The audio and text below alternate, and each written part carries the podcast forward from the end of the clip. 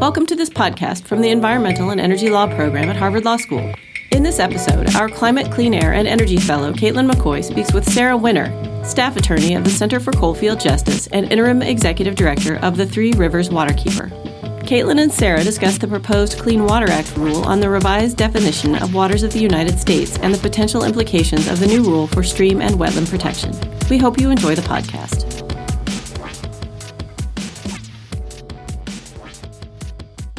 Hello, this is Caitlin McCoy, the Climate, Clean Air, and Energy Fellow at the Environmental and Energy Law program at Harvard Law School. Today, I am joined by Sarah Winner for a podcast about the Waters of the U.S. rule. Sarah is the staff attorney of the Center for Coalfield Justice, which is located in southwestern Pennsylvania, where underground coal mining overlaps with shale gas drilling. So there's a wide range of environmental and public health issues there, including impacts to streams and wetlands from these industries. Sarah is also the acting interim executive director of the Three Rivers Waterkeeper, whose mission it is to protect the water quality of the three rivers that intersect in Pittsburgh, the Monongahela, Allegheny, and Ohio rivers, as well as their respective watersheds. Much of Sarah's work is focused on the protection of surface waters.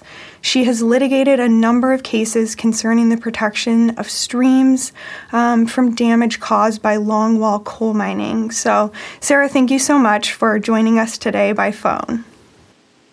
Yeah, thank you for having me. So, I want to start by sort of explaining the format of today's podcast because it's going to be a little different from what we usually do here on Clean Law.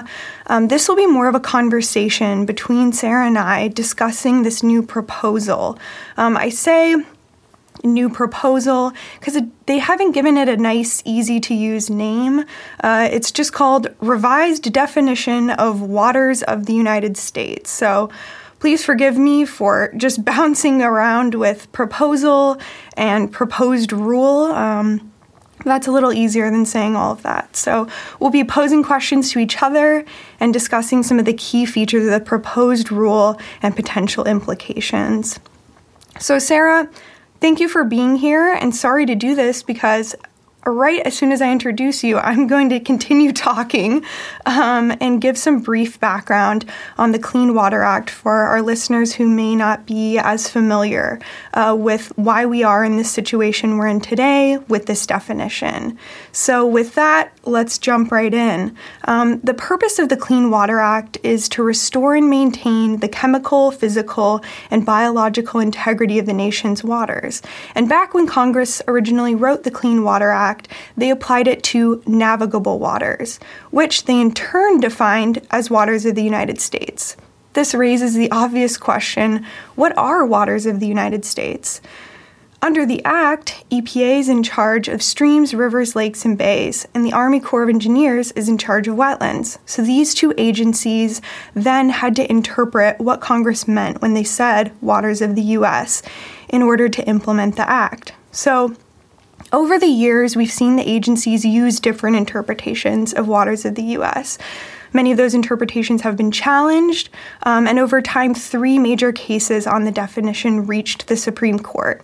Even after the most recent decision, which was Rapanos versus United States in 2006, there was still uncertainty around which waters were included and which waters were not. Um, and Sarah, as you know, is a lawyer like myself, so we can't resist um, giving you the necessary background into exactly how the Rapanos decision came out because it's relevant to what we're going to talk about later. Um, but the court was split in that decision 4 1 4. Justice Scalia wrote for the four justice plurality, and Justice Kennedy agreed with them in the final decision, uh, but did not really agree with their reasoning. So he wrote a separate concurring opinion where he advanced his own reasoning. Um, and so, what happens in a situation like that, where you have we don't have a majority of justices aligned both in the decision and the reasoning? I often think of it sort of like a Venn diagram where we have Justice Scalia and his three justices with their circle of reasoning, and Justice Kennedy with his circle of reasoning. And where those two circles overlap, that's the law that lower courts and the agencies will eventually apply. Um, and so, even the proposal itself admits, um, and reality shows, that lower courts have relied actually more on Justice Kennedy's vision, um, which is this vision of the significant nexus in order to figure out which waters are waters of the U.S. and which waters are not waters of the U.S. Um, and Sarah, not to put you on the spot, but yesterday when we were uh, talking about uh, recording our podcast, we had talked about um, Kennedy's significant nexus, um, and you had a theory on why it goes kind of beyond just uh, making an easy test for agencies to apply. Do you want to share your sort of thoughts on that? Sure. So the significant uh, nexus test, uh, I think, encompasses all of the all of the things uh, that that encompass a stream. So we know that these watersheds are complex. Uh, the significant nexus test um, is somewhat complex, uh, but I think for good reason uh, because each watershed uh, is going to have some unique features. It's going to have unique biology. It's going to have unique chemical properties. Um, and depending on where you are in the country, the, the, flow regimes are going to be unique. And so, what the significant nexus test allows you to do is apply a, a, a theory uh, basically to any watershed um, and think about the protection of all of those aspects of the watershed. So, that includes first, second, and third order streams, it includes wetlands, uh, because they all contribute to the, to the uh, bigger ecology of that system. Right, right. Yeah, and and I've, i agree completely with that. It really significant nexus is not only um, gives you that freedom for, to apply something that's not a one size fits all approach, but it's really consistent with the goals and the purpose of the Clean Water Act and ultimately with what we're trying to regulate, which are these water systems. So I think that that's also what made it so popular. Um, you'll see, you'll, by the way, hear some rustling of papers here today. Um, we will be reading some exact definitions uh, as we go along, and that's important to. Uh, trying to get to the bottom of whether this rule actually provides the clarity that um, acting administrator of the EPA, Andrew Wheeler, has said it applies um, to these waters. So bear with me on that. Um, so ultimately, coming out of this situation where lower courts and the agencies were working with Scalia's plurality opinion, Justice Kennedy's significant nexus test, um, and as we know, leaning really heavily on the significant nexus approach, uh, EPA eventually decided to codify all of this and create the Clean Water Rule in 2015. Um, and that set about defining what, what waters of the U.S. means and trying to provide some clarity for agencies, uh, for the public, and the regulated community so that people could determine which waters receive the protections of the Clean Water Act and its permitting programs. And those are the National Pollutant Discharge Elimination System and the Section 404 permits, um, the first being for waterways and the second one being for wetlands. Okay, so with all of that background out of the way, let's turn to the new rule. It just came out on Tuesday morning at a big press conference. So, is it what we expected? Uh, it's kind of a open question. I don't know. Uh, many people speculated that the new rule would remove protections um, that were put in place by the Clean Water Rule for intermittent, perennial, and ephemeral streams. And so far, when you look at it, the new rule removes protections for ephemeral streams, but it appears to maintain protections for intermittent and perennial streams. Um, before we go in any further into the world of ephemeral, intermittent, and perennial, um, Sarah, I'll just ask you to give us a definition. How would you define them? Sure. So typically we think about streams in terms of flow. So ephemeral streams are those that flow during and immediately after a rain event. Uh, they're an important component of headwater systems uh, and provide habitat for a variety of biota, including uh, other physical and chemical properties downstream. Again, the watershed system uh, is important in every aspect of that system, contributes something. Intermittent streams primarily flow during the wet season, and they may lose flow uh, during drier times of the year. perennial streams are those that are those that flow continuously, except during st- extreme drought conditions.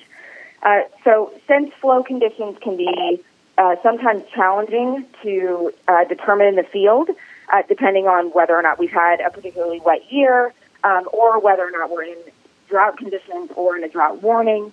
Another way that you can classify uh, ephemeral, intermittent, and perennial streams is through the biology. So the biology can tell us a lot about uh, about the stream and about the flow regime. Uh, so the presence or absence of certain biological species uh, can tell us can tell us all of those things. So, for example, the presence of long-lived macroinvertebrates in a stream indicates the presence of water year-round, because without water, those long-lived macroinvertebrates wouldn't be there. Right, that's fantastic. And I think that's really important to keep that in mind in our discussion today because so often when we talk about streams, we just talk about the water um, and the flow, as you first said. we kind of lose sight of the fact that they really are part of this biological system and you are seeing them interact with other um, species in the areas where they exist, and indeed, they have a whole world of aquatic life um, inside of them that we often don't think about. Let's turn then to the agency's definition of a intermittent stream that's been proposed in this rule. So I'm going to read it as I promised. I'd be reading some definitions. So they define it as a surface water flowing continuously during certain times of a typical year, not merely in direct response to precipitation, but when the groundwater table is elevated, for example, when snowpack melts. Just listening to that, it raises some obvious questions, right? What's meant by certain times of a typical year, um, and what is meant by snowpack? Well, thankfully, they give us a definition for snowpack, uh, layers of snow that accumulate over extended periods of time in certain geographic regions and high altitudes. Unfortunately, that also raises some further questions for us. I mean, living here in Boston, feel like I'm, I'm going to get an idea of what snowpack looks like uh, over this winter, but it's not immediately clear um, how these things are going to interface. Sarah, what's your take on this definition? So uh, I think there's a lot of ambiguity, and I'm not sure if it's intentional or not. Um, so snowpack, I think, whether or not you have snowpack uh, is is still going to be a question. I suspect that that they might be thinking about very specific areas in the country. Yeah. Uh, and if that were the case, I'm not sure why they didn't provide uh, even more specific examples. Uh, so they, they say, you know, northern climates and, and mountainous regions. Mm-hmm. Um, I can think of many that that may have some amount of snowpack, but it may not be the kind of snowpack that they are uh, that they were contemplating uh, w- while they were writing this rule. Right, and that ends up being important. I mean, not to to be so stereotypically um, lawyerly on this, but when you read a phrase like layers of snow that accumulate over extended periods of time, you immediately think, how many layers? over what period of time? Um, and, you know, not, not to be obnoxious, but because without that type of specificity, we see the definition sort of start to disappear before our eyes. Because if we don't know with specificity what really qualifies as snowpack, um, and thus how many streams can be considered intermittent by getting their flow from this type of source, the universe of what's included in this definition for intermittent streams is unclear and could actually be very narrow or could be much broader than it seems on its face. Yeah, exactly. And I, and I think so it it says that melting snowpack can be the sole or primary source. Uh, well, how much does it need to contribute if it's going to be a primary source uh, of an of an intermittent stream's flow? We just don't know any of these. the answer mm-hmm. to any of mm-hmm. these questions. Yeah, and the agency goes on to say um, one of the phrases in that definition as well, certain times of a typical year they go on to explain that that means extended periods of predictable, continuous, and seasonal surface flow. Um, and they note that they're not proposing a specific duration, uh, but it still raises a lot of questions uh, about how much snowpack melting can help a stream qualify as intermittent versus ephemeral, which we know is left out of this rule. So, unfortunately, we are uh, left with a lot of questions here. Um, and, and looking at the definition of ephemeral, we see that ephemeral streams are left out and, from consideration uh, as being part of the waters of the U.S. And ephemeral, according to the agencies here, means surface water flowing or pooling only in direct response to precipitation, such as rain or snowfall. Um, and then they go on to say they intend to distinguish flow from snowfall from sustained flow resulting from melting snowpack. But it never really materializes. Um, and I think that that one might be sort of a difficult needle to thread for them, and yet a very important one, right? Because ephemeral streams are not protected. Yeah, that's right. So s- snowfall, I guess, is distinguished from uh, snow layers in, in the definition of snowpack. Yeah, indeed. Uh, as you can tell, we are diving deep into uh, some of the intricacies of these definitions here right away. Um, and I think another thing that's interesting too about the definition of intermittent, the agency proposes that it's considering an alternative definition that would involve a phrase uh, to the effect of requiring an intersection with groundwater. But the agency goes on to talk about how difficult that might actually be to prove, um, and how difficult it is sometimes to install the types of monitoring gauges that you need to determine the groundwater contribution that's going into a specific stream, and how that can be particularly be challenging in certain types of geology. Sarah, I understand you have some knowledge of stream monitoring and these kinds of things. What can you say about the process of trying to determine what type of or how mount um, how much groundwater flow you're getting into a specific stream. Sure. So oftentimes, what it requires, uh, or at least one one way to do it, is to drill uh, basically monitoring wells into uh, into groundwater zones. So there's usually a shallow groundwater zone, a medium depth groundwater zone, and then a deeper groundwater zone. And so you kind of have this cluster of, of what we call piezometer wells that's measuring uh, or, or hoping to gain some some amount of knowledge about the pressure of the groundwater zone and, and how how much it could be contributing. Uh, so that that process is uh, something that certainly the regulated community can do. Uh, the geology of the area may make it more difficult to do. It also requires that you site those that cluster of wells in the correct location so that you can actually gather accurate information about where groundwater may or may not be contributing. Um, and and so you know it takes it takes a lot of planning. It takes certainly the right equipment, uh, and you're also going to want a certain period of time in order to monitor those wells, just like with flow. So one flow measurement uh, for the year isn't going to be enough. Um, but you're going to want to see how the how the how the groundwater is reacting to seasonal fluctuations um, in order to determine whether or not it is it is contributing to surface water flow. So by connecting by connecting the definition of intermittent stream to groundwater contribution, it, it may increase the burden on the regulated community. I suspect that state agencies uh, probably don't have the resources to go out there and drill these wells by themselves.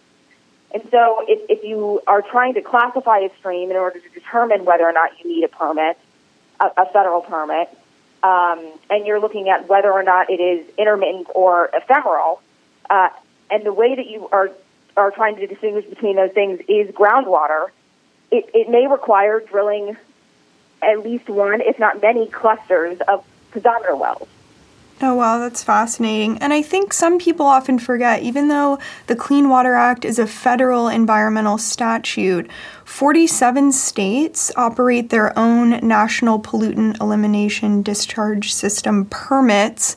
Um, and so that means that it's the state agency that has been delegated authority from the federal government to operate these programs. So we're talking about state environmental agencies that are responsible for understanding which waters within their jurisdiction fall into this definition or not, because they are the permitting authority um, acting uh, on behalf of the federal government, subject, of course, to the oversight of EPA. But if you think uh, of your local state environmental agency, often a lot of them are understaffed, um, their budgets are tight, and so thinking about what types of requirements uh, might go into making these determinations is really important to understanding how easy or how difficult it's going to be to try to apply this new rule on the ground.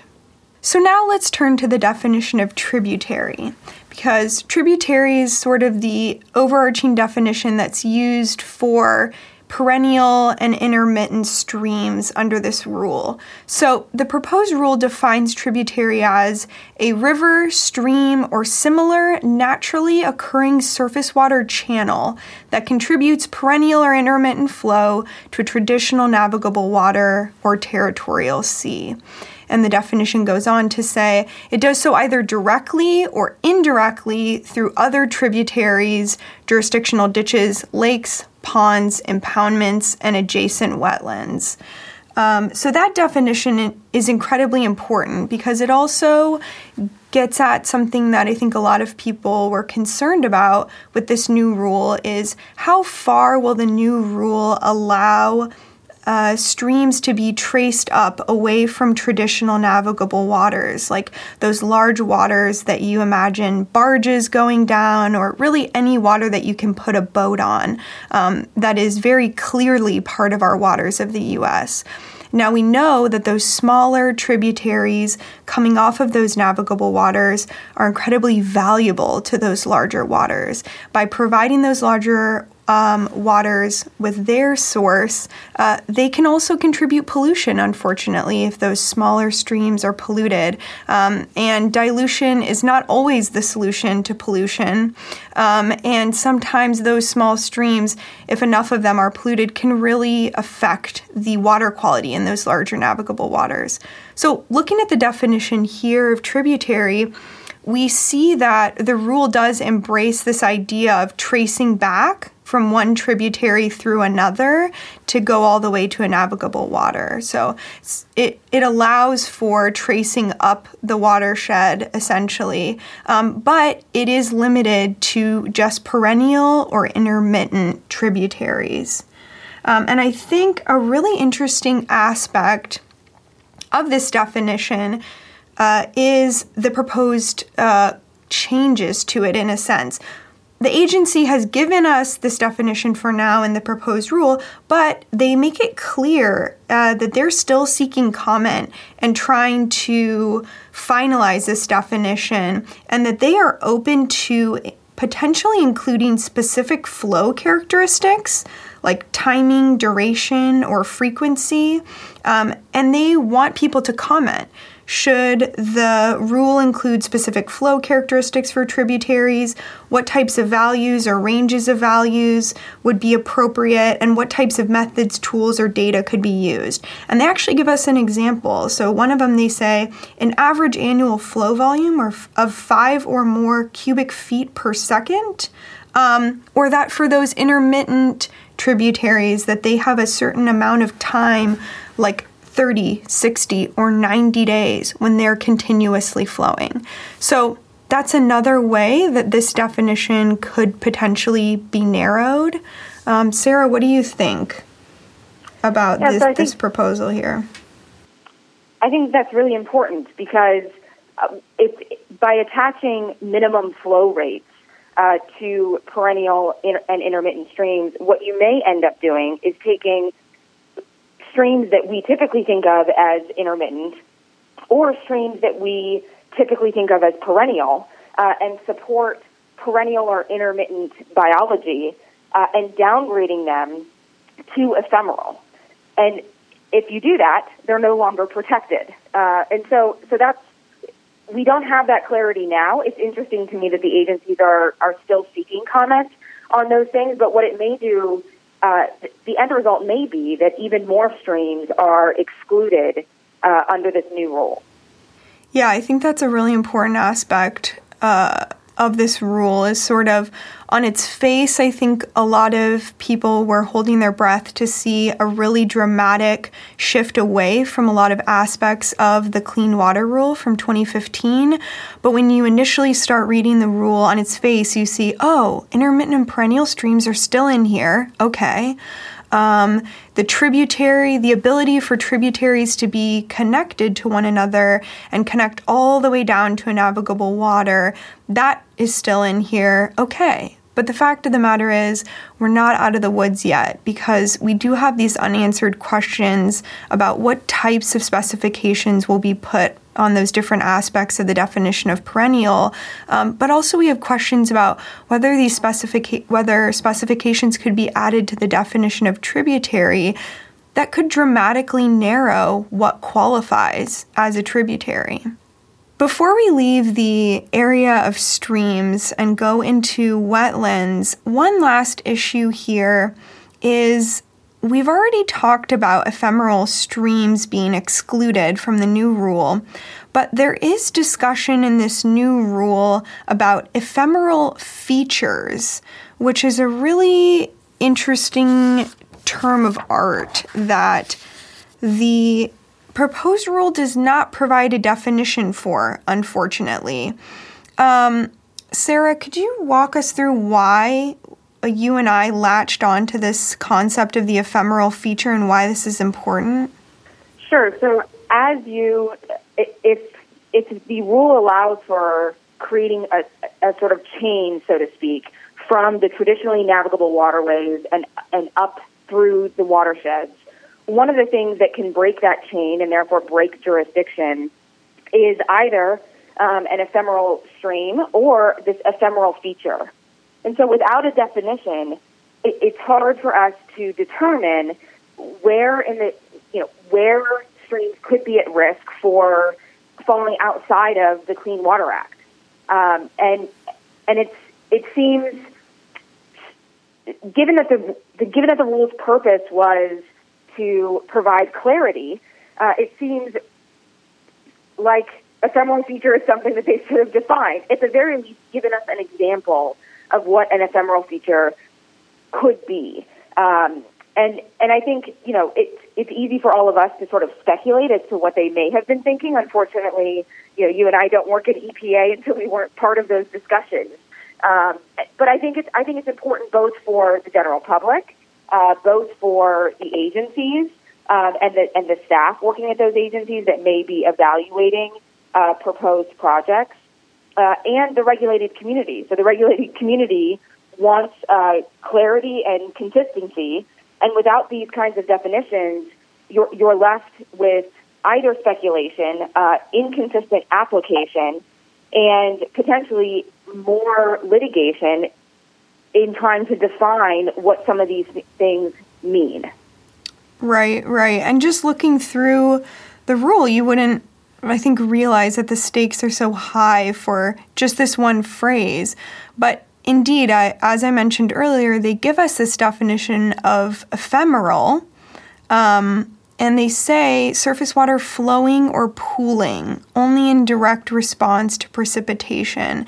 And I've kind of tried to rack my brain of uh, what that might look like in a series of otherwise intermittent or perennial streams that would create that sort of unbroken jurisdictional chain down to a navigable water, how and where we might end up with an ephemeral feature um, and what that might look like. Because if we truly have intermittent and perennial flow throughout, um, it, it's just hard to imagine what this might look like in practice. And so, without any examples, which they did not provide, sadly, um, and without a specific definition for ephemeral feature, that also really poses a risk to what I was saying earlier about tributaries, breathing a sigh of relief to see that the definition has maintained the ability to sort of draw these chains and connecting waters to one another to create this long um, chain of jurisdictional waters. Well, we know that that chain can be broken. Um, but how it can be broken with an ephemeral feature. And what is an ephemeral feature? We don't know. Um, so, yeah, that's definitely, definitely problematic.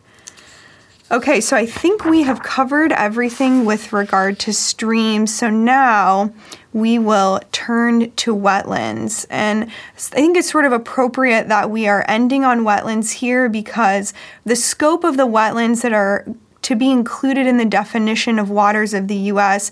depends on how the, the tributaries are classified um, and which types of tributaries are included as waters of the U.S. and which ones are excluded. Um, so, I've already seen some reporting online. Uh, some journalists have gone back into some EPA and Army Corps data from 2017 and tracked down how many wetlands in the US are next to ephemeral streams or are not next to a waterway at all in an obvious way. Um, and that's about 51% of the wetlands here in the US. So that's a huge number that is potentially at risk um, of losing their protections under this new rule. So we know that if a stream is found to be ephemeral, um, then if you have a wetland near it that could potentially qualify on the basis of that stream, it's definitely not going to qualify under this new rule. So let's uh, pause for a moment before I can get too far into this and just talk about the two ways that the agency is proposing for a wetland to qualify for protection. So, the agency lays out two pathways. One is when a wetland touches a water of the U.S. at either a point or a side. And the other is when a wetland has a direct hydrologic surface connection to other waters of the US in a typical year. Sarah, what's your take on the uh, clarity of those definitions and what it's going to be like to try to apply those in practice? So I, I, I don't know that it's going to be easy. Again, it it it seems quite vague. Uh, perhaps intentionally so, to give the agencies and the regulated community and the public some flexibility. Uh, but I think it also raises a lot of questions. One of those, one of the biggest questions is still, at, from a starting point, what we what we classify as an intermittent or ephemeral stream. So because you, it, it sounds like you need a, a stream that's nearby um, that either touches it or has this direct surface connection. Then what it hinges on is whether or not the stream that is nearby that it either touches or has this direct surface water connection is considered ephemeral or intermittent. And that takes us back to the fact that the agencies are still looking for, are still looking perhaps to clarify what qualifies as an intermittent or ephemeral stream. So if we, if we use minimum flow rates, now all of a sudden you may have streams that we typically think of as intermittent being classified as ephemeral and any of those wetlands that are that are nearby that stream uh, may not may not qualify um, for protection under the Clean Water Act. Yeah, and so that's why. I mean, ju- as it is in nature, uh, it is in the rule. Everything relies um, on each other here, and it all really overlaps um, and, and works together in this system. So, it's really important which streams qualify for protection. Um, and it's really interesting to me personally. I've been struggling with the use of the word touches in this definition.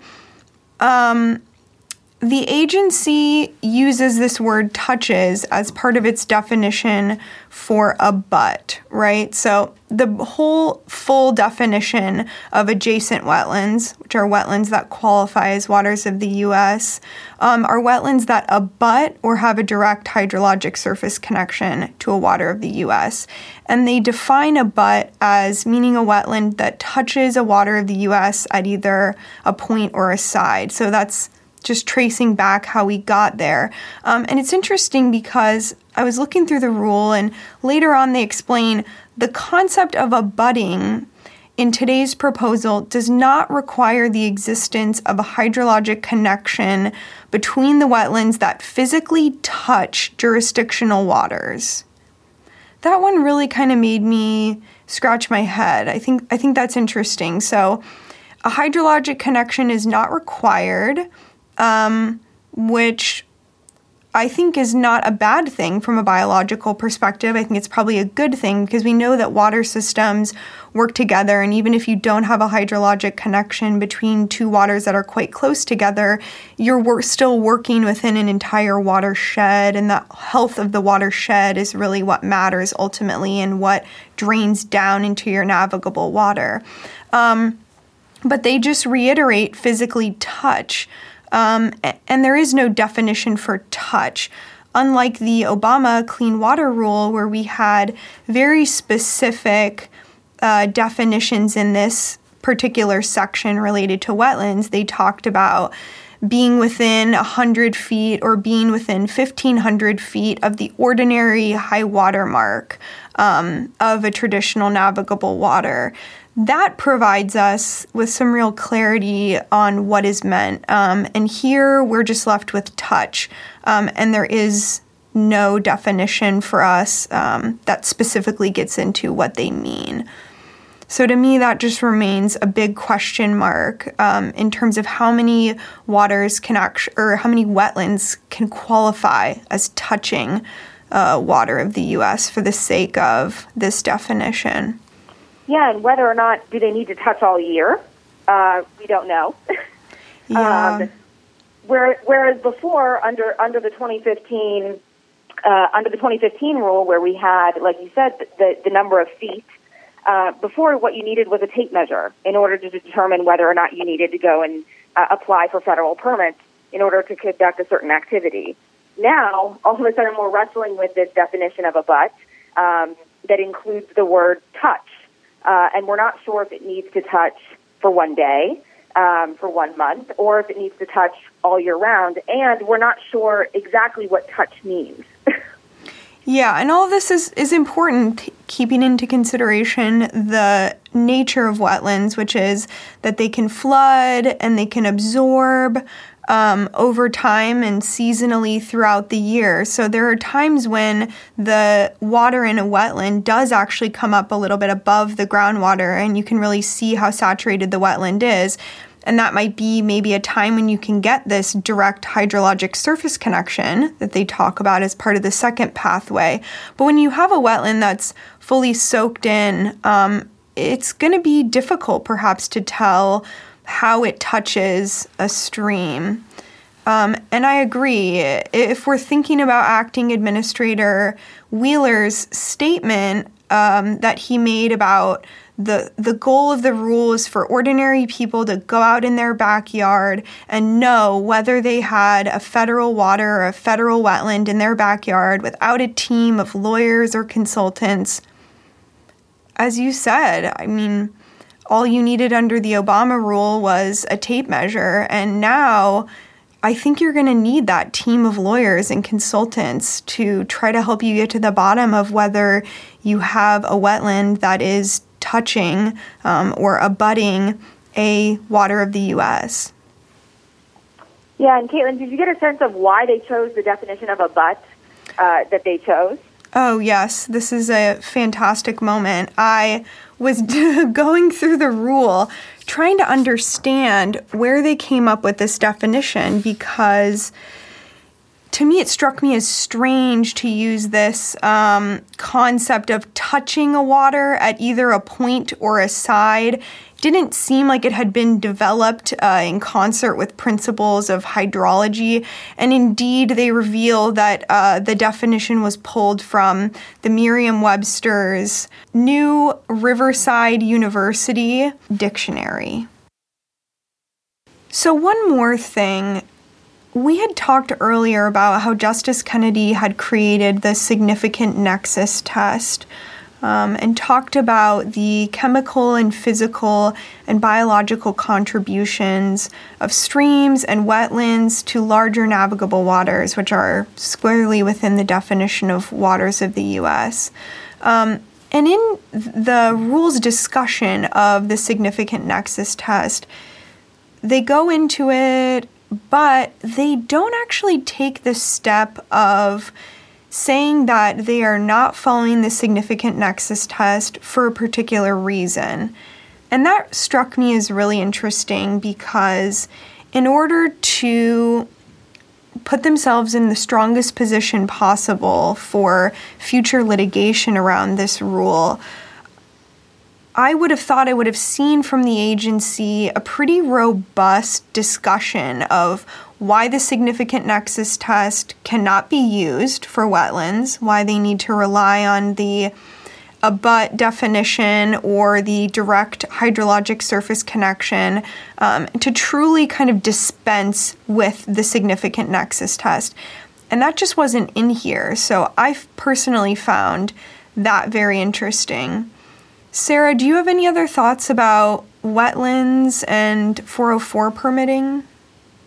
So I, I agree with you that without without telling us why significant nexus is both unclear and uh, inappropriate to use in in this permitting context, uh, it, it's not clear one why the revisions are necessary that they're proposing, uh, and two why why the 2015 rule was so inappropriate. I think in fact, as we've discussed, that the 2015 rule has actually provided more clarity uh, than than this proposed rule in its current form.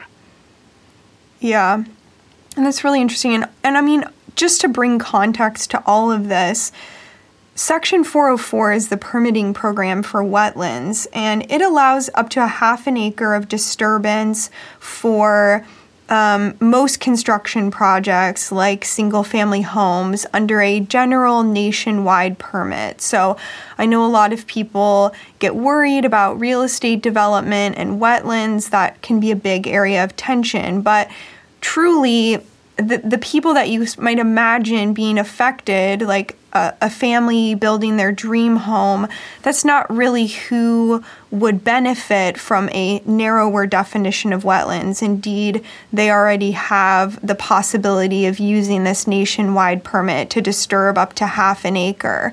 Um, it's more the larger real estate developers who stand to benefit from a narrowing of the amount of wetlands that are included within this definition, because the more wetlands that are out, the more those wetlands can be dredged or filled, um, either filled for development, often dredged um, in order to be used for farmland.